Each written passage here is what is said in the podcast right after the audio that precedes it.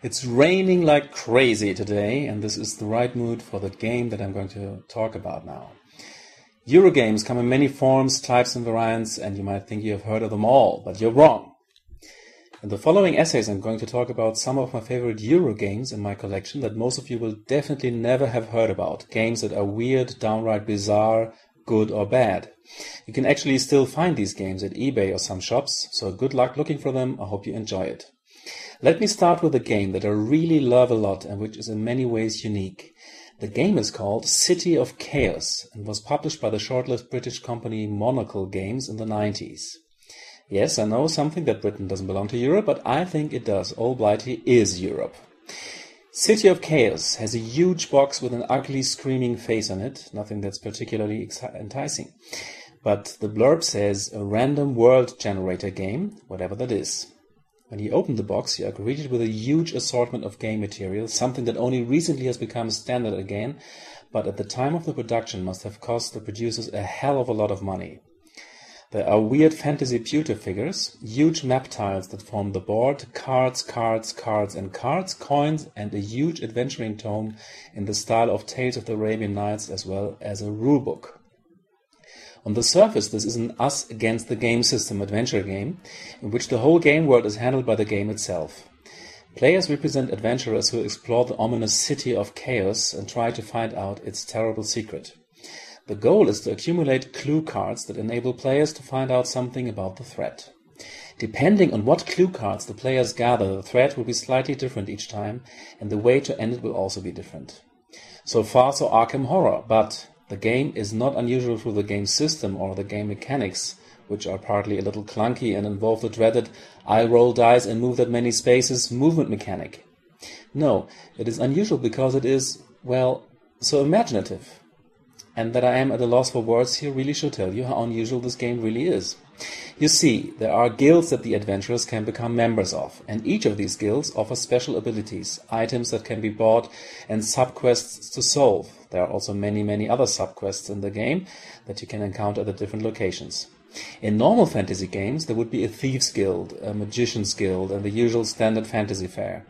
But in City of Chaos, you can become a member of the Pneumologists Guild that teaches you to inhale and exhale air forcibly, or become a pyrotechnic who creates fireworks and scares his enemies away. There's also a mesmerist guild which teaches hypnosis and a pugilist guild which teaches you how to fist fight honorably. And these weird and strange ideas are not only confined to the guilds, they pervade the entire game and also the beautiful drawings accompanying it. It is difficult to describe this world. I think it comes closest to what is sometimes described as steampunk fantasy, fantasy with a technology that uses steam engines and real science, but also has magic like other fantasy worlds. The world of City of Chaos is absolutely non-derivative though, and extremely original, which you will discover soon after having a few adventures. Every time you enter a building, you have certain encounters depending on what kind of building you discover. These encounters are resolved using an adventure gamebook style tome, and what a weird tome this is. Players can solve the side quests to advance in power, get special abilities, or powerful items. It is also possible to hurt the other players in many ways.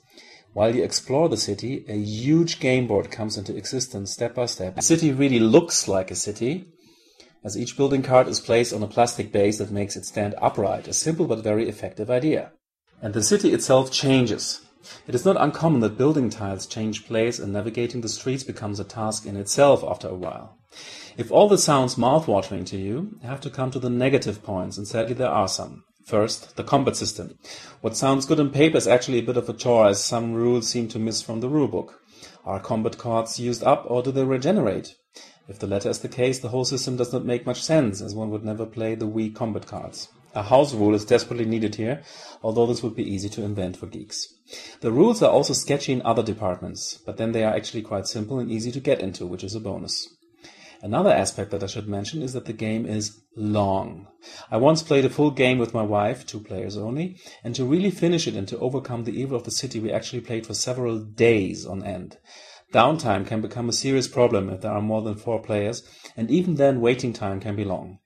The game has an optional rule to end the game before its natural end, but that seems unsatisfying given that it is such an epic game. But you know what? It doesn't matter really, because when you then vanquish the evil, you feel like you really have accomplished something, let me tell you that.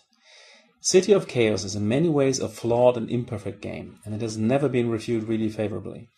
Little is known about the designers and what they were up to after producing this game.